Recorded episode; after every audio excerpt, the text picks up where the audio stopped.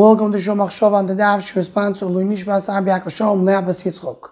We're holding Bubakamo Daf Tzadik Aleph. The Gemara in Amud Beis speaks about the two last points that we had in the Mishnah in the previous Daf. The first point is the fact that a person who's chayvil be'atzmoy, someone who damages himself, Rasha, even though he's not supposed to do it, still he's potter. But if others damage him, they have to pay. And the last part of the Mishnah was that someone who removes trees is also not allowed to. You're not supposed to remove trees. But if he does this for his own trees, he's potter. Someone else did, he's chayav.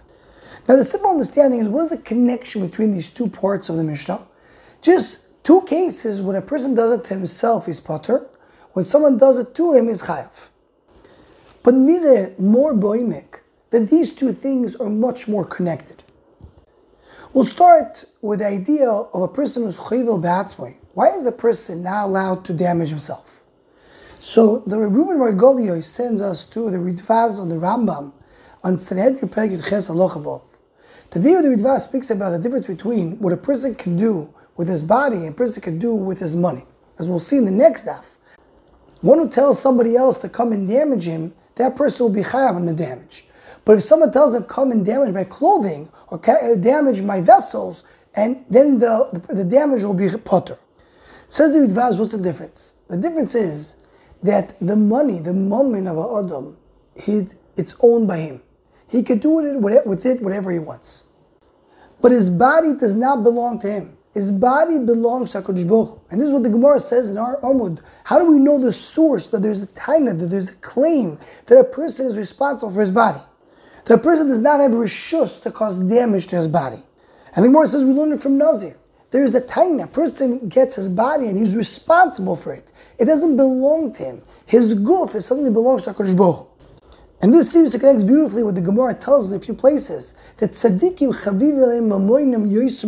We spoke about it in previous shiurim. What does it mean that tzaddikim prefer the money more than the guf? And we brought what many of the Mephoshim say that the money of a tzaddik is something that he acquired, that he brought to Gedusha. He donated that to HaKadosh Baruch Hu. His body is what HaKadosh Baruch Hu gave him. That's mamish this. His body doesn't belong to him. So yes, of course he does mitzvahs with his body, that's his responsibility. But his moment, it belongs to him completely. If that he brings to HaKadosh Baruch Hu, is a much bigger dedication. So it comes out that a person is not allowed to damage his own body the same way he can damage someone else's body. It's both not his, belong, belongs to HaKadosh Baruch Hu, and he's not allowed to do it. Now, when we're speaking about trees, the pasuk says, "Ki odom eitzasode." So, although the pshat, the way we learn from the pirush pashut in the pasuk, the way the Gemara learns, as the Ramban points out in Chumash, it means to say that a odom is not like eitzasode. Meaning, the context of the pasuk is the odom is different than eitzasode because the eitzasode you can cut, you can remove, you can cut it off, as the Gemara tells the end of the Amud, when you, which trees can you can cut, but the Adam you can't kill. That's the way the Mefarshah, that's the way the Gemara comes out, the Pirush of the Pasuk.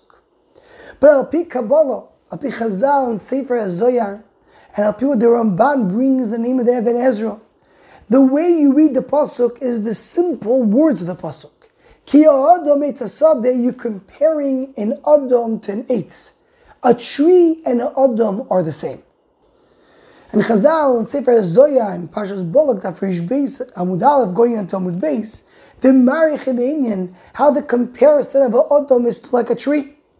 And the Pasha of the Pshat and the Pasuk the Gemara brings in our Amud in the end that says that Eitz Machal you should not take out. The Pshat is that an Odom who has toyus compared to a tree that has fruits, he brings out his, himself to fruition. Because an Odom is completely compared to a tree. And the Maharal and his Sfarim in a few places brings the idea that the tree and the Adam exactly the same, they're just the opposite. The tree, the roots are in the ground, while the Adam, his roots is considered to be where his neshama is, and that's in his brain, that's in top. So the Adam is just an upside, upside down tree. And in Pirkei Blazer, it's brought down that there's six, six koilos that go The first coil is when you cut off a tree that makes fruits, there is a voice going from the end of the world to the end of the world. And the sixth coil is when an neshama leaves the body of an adam. There's a coil that goes with soif oil and vat soifli. So the first you point out, you see over here this idea that an Adam and Eitz are very equivalent to each other. The Torah calls it the same. Ki Adam. So if they recant in Parsha Shoftim, that's the pshat in our Gemara. The Gemara says that Lo shokiv shivchas bri lekatz teinosav lo izmono. Shivchas bri died because he cut a tree before its time. Cutting a tree is equivalent to killing a human being. Because the Adam is Eitz HaSodeh, so every tree represents the idea of Adam. And the same way Adam is not allowed to be chayvel be'atzmo because it doesn't belong to him. It's not his. It's not his right to go and damage himself. He's not allowed to go and damage a tree. He's not allowed to go and damage something belongs to Hu, the Gilui of Elon in this world. So it comes out that these two things are Hainuach, and that's the pshat why the Mishnah brings these two things one next to each other, one after each other.